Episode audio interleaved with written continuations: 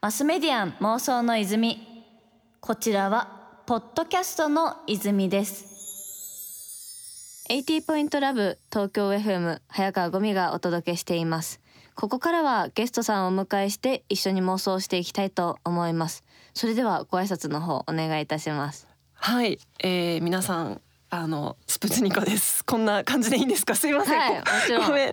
あのアーティストのあのスプツニコです。よろしくお願いします。よろしくお願いいたします、普段ってラジオとかし取材はねこうはい。はい。雑誌とか出られてるのをたまに見かけるんですけどラジオとかって普段出られますか、いや結構珍しくて、レア あんまり出ないんだけど、はいいや今回早川さんがね、はい司会してるってことで、私結構もう早川さんすごい素敵だなと思ってツイッターとかでめっちゃ見てたんでま、もう出ようと。ぜひぜひと思って。よろしくお願いいたします。こちらこそよろしくお願いします。改めてスプツニコさんですが、現在は東京拠点に作品制作を行い、東京芸術大学デザイン科の准教授をされているということなのですがはい。そこではあのどんなことをこう教えてたりとか研究されてるんですか？そうですね。これまでずっとあのスペキュラティブデザインっていうすごい言いデザイン。づらいあの問いを立てるデザインとか問題提起的デザインって、あの日本語だと言うんですけどあ。そんな単語があるんですねめっちゃいい覚えとこうと思いまあの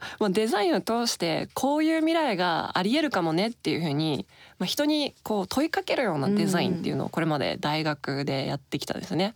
で学生たちにもその指導をしてで作品を作ってっていうのを MIT あとあの東大今芸大なんですけど、はいやってきました。うんで個人でアーティストとしてはもう結構ずっと前から音楽作ったり、うん。デバイス作ったり映像作ったりっていうのをやって、もう早もうね2010年に「生理マシン」っていうのを卒業制作ではい。作って、あの大学院の。それからもう今年で10年目っていう、はい。そうですよね。あ のはい。あのそれこそ生理体験マシンとかも、うんうん。やっぱ最初見た時に結構衝撃で自分としてもやっぱこう影響を受けてる部分あるなって思っていて、えー嬉しいです。直近だとあのはい、女子医大のやつ、あ東京限定女子大そうだ東京減点女子医大だ。減点ってあのはい。減点されるの減点減ですよ。点される方の女子大っていうね作品あれはあのそうですね。皆さんご存知の日本のいろんな医大が浪人生もですけど女性を減点してで,、入学者数を抑えてたっていう世界的なスキャンダル。衝撃ですよ。衝撃のさしかも2018年に発覚するっていう、これを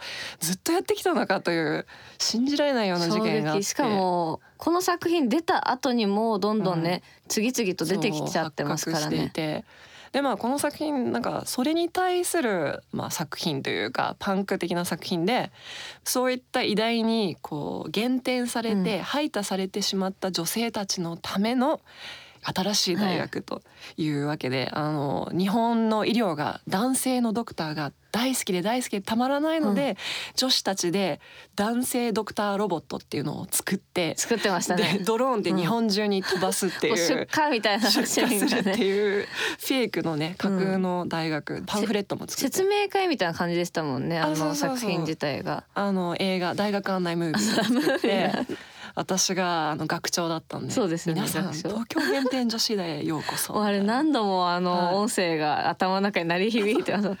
あ行ってくださったあんですね。行きました行きました。し友達とかも行ってたので結構話題になってたんですけど、あ嬉しい。やっぱなんかうん。あれを見てでもなんだまあある意味笑えるじゃないですか行くとはいなんかいやそんなことないでしょみたいな。いやでうんもそれが現実にスキャンダルとして出ているっていう事実を考えるとなんか笑えないなみたいな、うん。なんかそのあたりが一番こう自分としても考えさせられたしやっぱそれで考えさせられた人っていうのもすごい周りでいましたね。あーいやでもあれ海外で展示した時はどこからどこがリアルでフィクションかわかんないみたいな、まず女性を減点してること自体がもうリアルに思えないみそうですよねたいな出落ちですもんね。そこからみたいな。出落ちがやばいみたいなのがあってあちなみにあの3月にねまた展示するんですよ東京で。あそうなんだ。東京限定女子大、うん。3331っていうアーツ千代田ではい、あの展覧会をするので、もはい、うぜひ。そっちもねチェックしたいですね。チェック。してください。まあでもそういった形で結構その社会問題だったりとか何かそうのん。スプツニコさんとしてこう伝えたいことみたいなのがベースになって作品作られることが多いんですか？そうですね。でもなんか世の中を見ててこれおかしいなとか、うん。なんでこんな風になってないんだろうっていう気持ちを大事にそれで作品を作るっていうのをずっと繰り返しててでも結構問題意識を持って活動するっていうのは早川さんもなんか共通するところがある気がしていて。ねまさに。ね、完全に問題意識持って、うん。まあ今の企業とかねてかもうずっとそうですよね。そうですずっと、うん。やっぱこう問題意識だったりとか何か変わったら面白いのにな、考えてくれたら面白いのになっていうのをこううん。投げて、それにみんながこう考えてくれたりとか反応があるってすごい今っぽいというかインターネットっぽいし、世の中と相互に関わってる感じもして自分はすごいこうやりがいというか、こう自分のやりたいことに近いなって思ってますね。いやそうなんですよね。まさにそれで。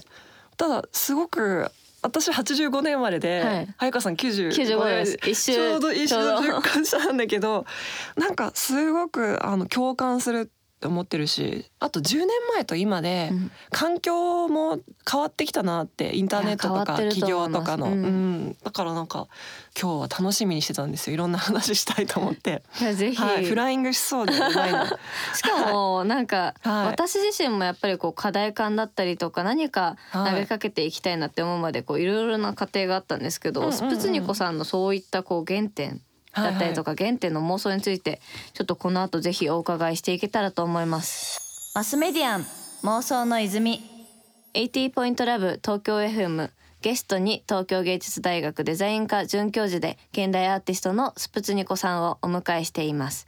ちょっとこうはい原点についてお伺いしていきたいんですけど、はいこう実際えっ、とずっと幼少期から数学だったりとか理系のことが好きだったんですか？そうですね。なんか両親が二人とも数学の研究者大学教授なんですよ。おお、それはなんか好きになりそうですよね。だだからなんか身近にあったし、あの私も数学得意だしプログラミングすごい好きでうん。ずっとコード書いててもう数学好きすぎちゃってあの飛び級したんですよ。高校3年生やんないで、もう早く大学行こうと思って。で大学インペリアルカレッジっていうイギリスの MIT みたいなとこがあって、知ってます。そこで数学とコンピューターサイエンス勉強しにうん。一足早く行ったんですよね。えでも実際その飛び級もそうだし、はい。あとその最近でこそこう理系と女性とかって割とこうそこまで気にせずはいはい。みんな選んでたりとかすると思うんですけど、こう自分のうんうん。10年前とかで考えるとまだあまりこうなんだろう理系にじゃあ女性が多いかって言ったらいまだに少ないからなんかより大変だったのかなとか想像しちゃうんですけどどうでしたか？本当にまさにそうでなんか私が数学大会例えば高校時代結構優勝とかするすとごい。準優勝の男子学生に「女に負けたのかよ」って言われたりするのがすごい嫌で そう。でまあなんか数学は女性がやるものじゃないみたいなイメージが結構まあ社会的にもまだあって、でいざ大学に行くと例えばコンピューターサイエンスの学部だはい。だと100人クラスメートいて女性が9人しかいなかったんですよね。おお10%にギリ足りないくらいですね。足りない。しかもイギリスだったのに、はであれってこう私がこんなに好きなテクノロジーとかサイエンス、しかも世界のいろんなことを変えてきている来ているテクノロジーとサイエンス。でもそこにこんなに女の人が少ないって、これ危険なことなんじゃないかなって結構衝撃受けますよね。そうなんですよね。で、まあ、大学時代数学とコンピューターサイエンス勉強しつつ、うん。さっきの問題意識を持ってたんで、すごいリサーチ始めたんですよ。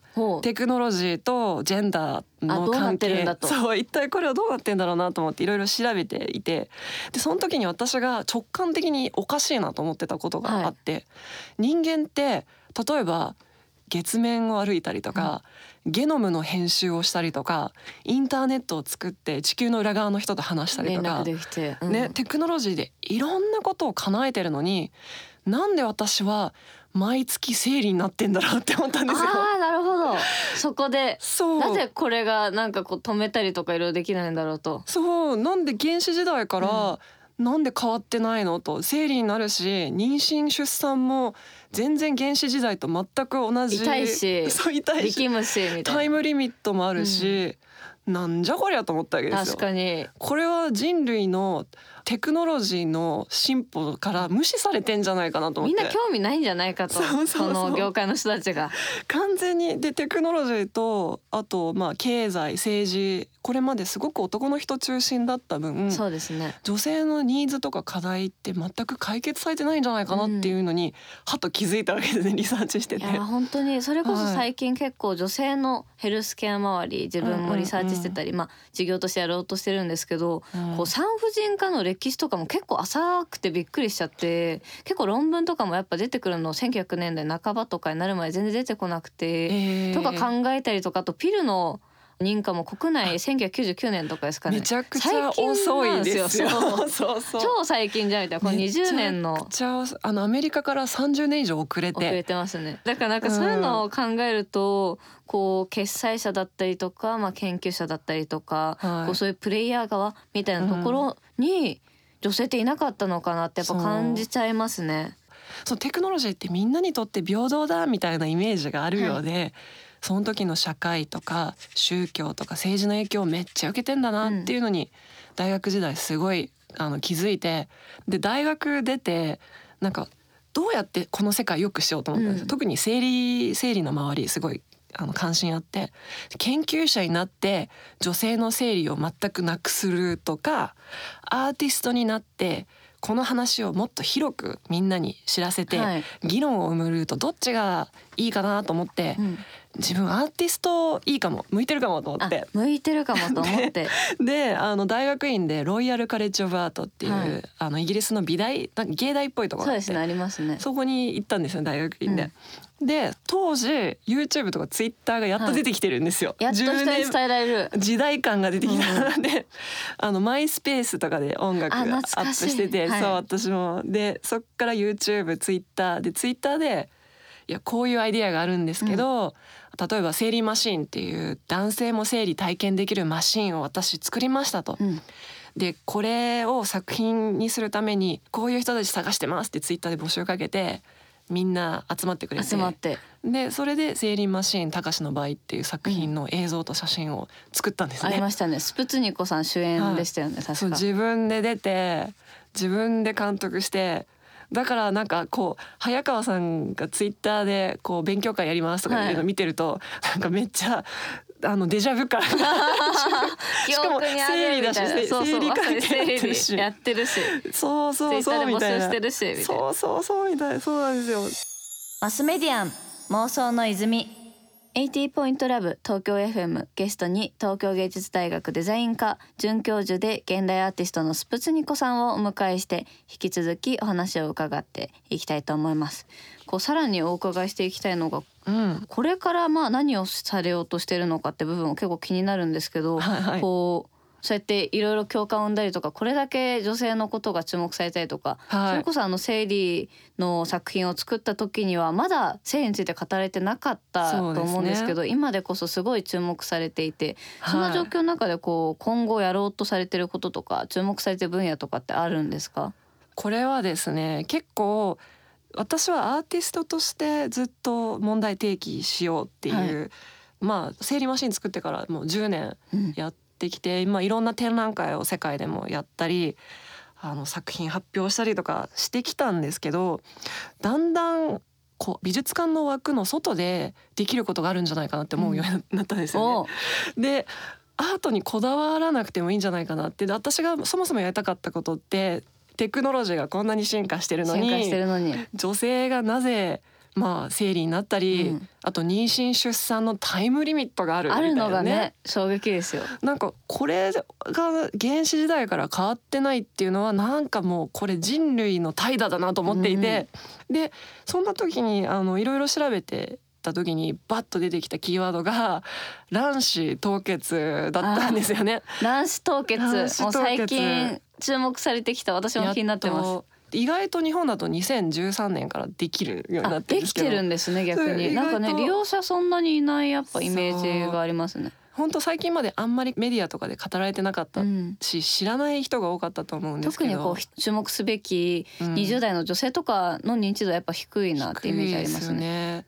なんかそもそもそう卵子凍結ってどういうものかっていうと、はい。女性の卵子って結構年齢とともに特に35歳を過ぎるとどんどんこうクオリティがこう劣化していってしまう。で、ね、特にあの、うん、なかなか知られてないのが女性の卵子って途中で製造され直されることがないんですよね。その最初に生まれた時点で実はもう全部持ってですよ全卵子を持っててそれをだんだん排出していくって形なんであの男性とちょっと違うんですけど。そうなんですよね。はいいやそれでどんどんどんどん排出していってで妊娠しづらくなっていくっていうのがまあ現状なんですけど、はい、まあ、卵子凍結っていうのは例えば30歳で凍結すればその時の卵子を保存して後で自分の力で妊娠できないなって時に若い時の卵子を使って妊娠ができるっていうのが、うんうん、まあ、卵子凍結。いや本当これを知った時に女の人がこのなんだろうタイムリミットとか、はいうん、バイオロジークロックとか英語で言うんですけどからやっと解放される時代が来るのかなって結構感動して。うん。ただ私はそれ卵子凍結についてアートを作るってわけでもないなって思っってもしかしてこれは人が実際に使えるようなサービスとかアプリケーション何かプラットフォームが作れるんじゃないかなと思って実は今年早川さんと同じように私も起業家デビューするんです起業家デビューするんですね。会社をクリエイトする側にと。はいそうなんですよ。なのでちょっと先輩ですね、はい、早川先輩いやでも いいですよ、なんかそうやって仲間が増えていくことも嬉しいですしこう、はい、課題を実際に解決していったりとか、うん、そもそも問題提起していくとこに取り組んでいくそれをこうクリエイティブと捉えて取り組んでいく人っていうのが増えるのはなんかめちゃくちゃ嬉しいです。いやでも実際こう選択肢をまず知ってるってことがとにかく尊いなと思ってて、ちょっと私もいろいろなところで関わっていけたらすごい嬉しいです。マスメディアン妄想の泉